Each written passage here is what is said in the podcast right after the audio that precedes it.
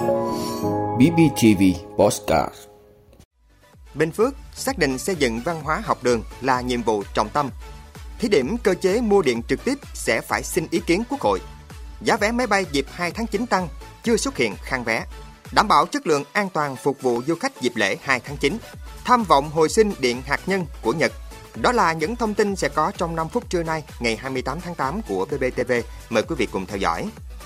Thưa quý vị, Bình Phước xác định xây dựng văn hóa học đường là nhiệm vụ trọng tâm trong các chương trình kế hoạch phát triển kinh tế xã hội trên địa bàn tỉnh. Nhiệm vụ này đã đạt được nhiều kết quả thiết thực với nhiều kế hoạch như vận động người Bình Phước nói lời hay làm việc tốt gắn với thực hiện phong trào toàn dân đoàn kết xây dựng đời sống văn hóa năm 2021. Phong trào thi đua cán bộ công chức viên chức thi đua thực hiện văn hóa công sở giai đoạn 2019-2025. Ủy ban nhân dân tỉnh giao Sở Giáo dục và Đào tạo tổ chức hội thi nói không với bạo lực học đường, triển khai cuộc thi trực tuyến Tuổi trẻ học tập và làm theo đạo đức phong cách Hồ Chí Minh do Bộ Giáo dục và Đào tạo phát động hàng năm. Bên cạnh đó, Ủy ban Nhân dân tỉnh cũng giao Sở Giáo dục và Đào tạo tiếp tục thực hiện các kế hoạch đã được Ủy ban Nhân dân tỉnh ban hành về xây dựng văn hóa học đường, đổi mới dạy và học môn đạo đức, giáo dục công dân, sinh hoạt đoàn, đội, xây dựng văn hóa học đường gắn với công tác giáo dục chính trị tư tưởng, tập trung xây dựng đội ngũ cán bộ quản lý, giáo viên hướng chuẩn hóa, Thưa quý vị, cơ chế thí điểm mua bán điện trực tiếp giữa đơn vị phát điện từ nguồn năng lượng tái tạo với khách hàng sử dụng điện lớn sẽ thuộc thẩm quyền của Quốc hội quyết định thay vì dự thảo đang xây dựng thuộc thẩm quyền quyết định của Thủ tướng. Bộ Công Thương vừa có báo cáo gửi Thủ tướng về xây dựng cơ chế này và đề nghị Thủ tướng giao Bộ Công Thương phối hợp với các đơn vị liên quan thực hiện các thủ tục để báo cáo chính phủ trình Ủy ban Thường vụ Quốc hội xem xét quyết định về việc xây dựng nghị quyết của Quốc hội về cơ chế thí điểm mua bán điện trực tiếp Lý do là bởi theo quy định mới của Nghị định 39 về thẩm quyền của Thủ tướng, thì việc quy định thí điểm cơ chế mua bán điện trực tiếp như trên không còn thuộc thẩm quyền của Thủ tướng. Trong khi đó, luật ban hành văn bản quy phạm pháp luật quy định thẩm quyền của Quốc hội là thực hiện thí điểm một số chính sách mới thuộc thẩm quyền quyết định của Quốc hội, nhưng chưa có điều luật điều chỉnh hoặc khác với điều luật hiện hành. Vì vậy, Bộ Công Thương cho rằng cần phải điều chỉnh thẩm quyền quyết định cơ chế này phù hợp với quy định pháp luật.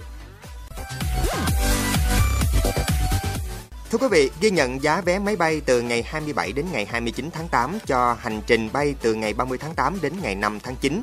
Nhiều chuyến bay vẫn còn vé, nhưng giá đã được đẩy lên mức cao so với cách đây 2 tuần. Đường bay thành phố Hồ Chí Minh Hà Nội với ngày xuất phát là 30 tháng 8 và ngày quay về là ngày 4 tháng 9. Một số chuyến xuất hiện kín chỗ. Song nhiều khung giờ bay sáng và tối khuya vẫn còn dồi dào giải vé từ 1,9 đến 3 triệu đồng một cặp của Vietnam Airlines, Vietjet và Bamboo Airways với giá từ 1,7 đến 2,5 triệu đồng một chặng. Chặng thành phố Hồ Chí Minh Đà Nẵng ghi nhận mức giá 900.000 đồng đến 1,2 triệu đồng một vé. So với thời điểm đầu tháng 8, giá vé đã tăng thêm khoảng từ 15 đến 20%. Theo các hãng bay, dịp lễ 2 tháng 9 tăng tải tần suất các đường bay đến điểm du lịch trong nước trong những ngày lễ. Do thời gian nghỉ lễ và khai giảng năm học mới, nhiều phụ huynh có xu hướng đi chơi ở địa điểm gần hơn. Lãnh đạo sân bay Tân Sơn Nhất xác định giai đoạn từ ngày 31 tháng 8 đến ngày 4 tháng 9 là giai đoạn cao điểm nghỉ lễ 2 tháng 9, dự kiến đạt 120.000 lượt khách một ngày, trung bình 730 chuyến một ngày, trong đó 550 chuyến bay nội địa và 180 chuyến bay quốc tế. Vietjet khai thác 238 chuyến một ngày, tăng 10% so với hiện tại. Vietnam Airlines bay 220 chuyến một ngày, tăng 4% so với hiện nay. Các hãng còn lại vẫn duy trì tần suất khai thác hiện tại. Với số lượng chuyến bay như lịch các hãng đăng ký, Tân Sơn Nhất dự kiến sẽ đón từ 80.000 đến 100.000 lượt khách một ngày, cao điểm là 120.000 lượt khách một ngày. Thưa quý vị, Sở Du lịch Hà Nội cho biết vừa có văn bản yêu cầu các đơn vị doanh nghiệp, tổ chức cá nhân hoạt động trong lĩnh vực du lịch đảm bảo chất lượng dịch vụ an ninh an toàn trong dịp nghỉ lễ Quốc khánh 2 tháng 9 nghiêm cấm các doanh nghiệp lữ hành lợi dụng các chương trình kích cầu khuyến mãi du lịch nhưng chất lượng dịch vụ kém, có hành vi trục lợi, ảnh hưởng xấu đến môi trường du lịch. Đối với các khu điểm tham quan du lịch, các cơ sở kinh doanh lưu trú, dịch vụ ăn uống, mua sắm, tăng cường tuyên truyền đến khách du lịch, đảm bảo quy định về phòng chống dịch Covid-19, vệ sinh môi trường, an toàn thực phẩm. Các đơn vị cơ sở tăng cường ra soát kiểm tra điều kiện vật chất kỹ thuật và dịch vụ, đảm bảo an toàn trong các hoạt động du lịch, nâng cao chất lượng và tính chuyên nghiệp trong phục vụ du khách, chấp hành nghiêm việc niêm yết giá công khai và bán đúng giá niêm yết, nghiêm cấm các hành vi lừa đảo, trục lợi, treo kéo, nài ép khách du lịch vào dịp cao điểm. Thanh tra Sở Du lịch Hà Nội là đầu mối tiếp nhận mọi thông tin phản ánh của các cá nhân, tổ chức và khách du lịch về các nội dung liên quan đến những hoạt động du lịch trên địa bàn thành phố Hà Nội qua đường dây nóng 1800 556896. Thưa quý vị, Thủ tướng Nhật Bản Fumio Kishida cho biết đất nước của ông sẽ khởi động lại nhiều nhà máy điện hạt nhân và xem xét khả năng phát triển lò phản ứng thế hệ mới. Quyết định của ông Kishida được cho là nhằm kiềm chế giá năng lượng tăng vọt của các hộ gia đình và hỗ trợ các nhà sản xuất công nghệ hạt nhân của Nhật.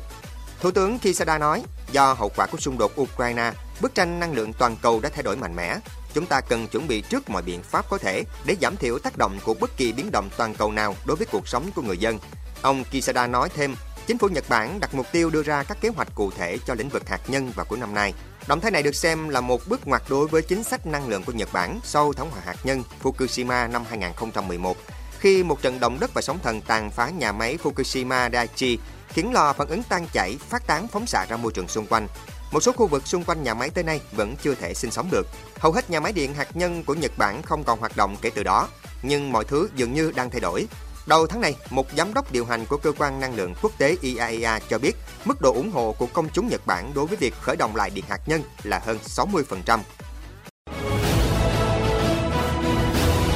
Cảm ơn quý vị đã luôn ủng hộ các chương trình của Đài Phát thanh truyền hình và báo Bình Phước. Nếu có nhu cầu đăng thông tin quảng cáo ra vặt, quý khách hàng vui lòng liên hệ phòng dịch vụ quảng cáo phát hành số điện thoại 02713 887065. BBTV, vì bạn, mỗi ngày.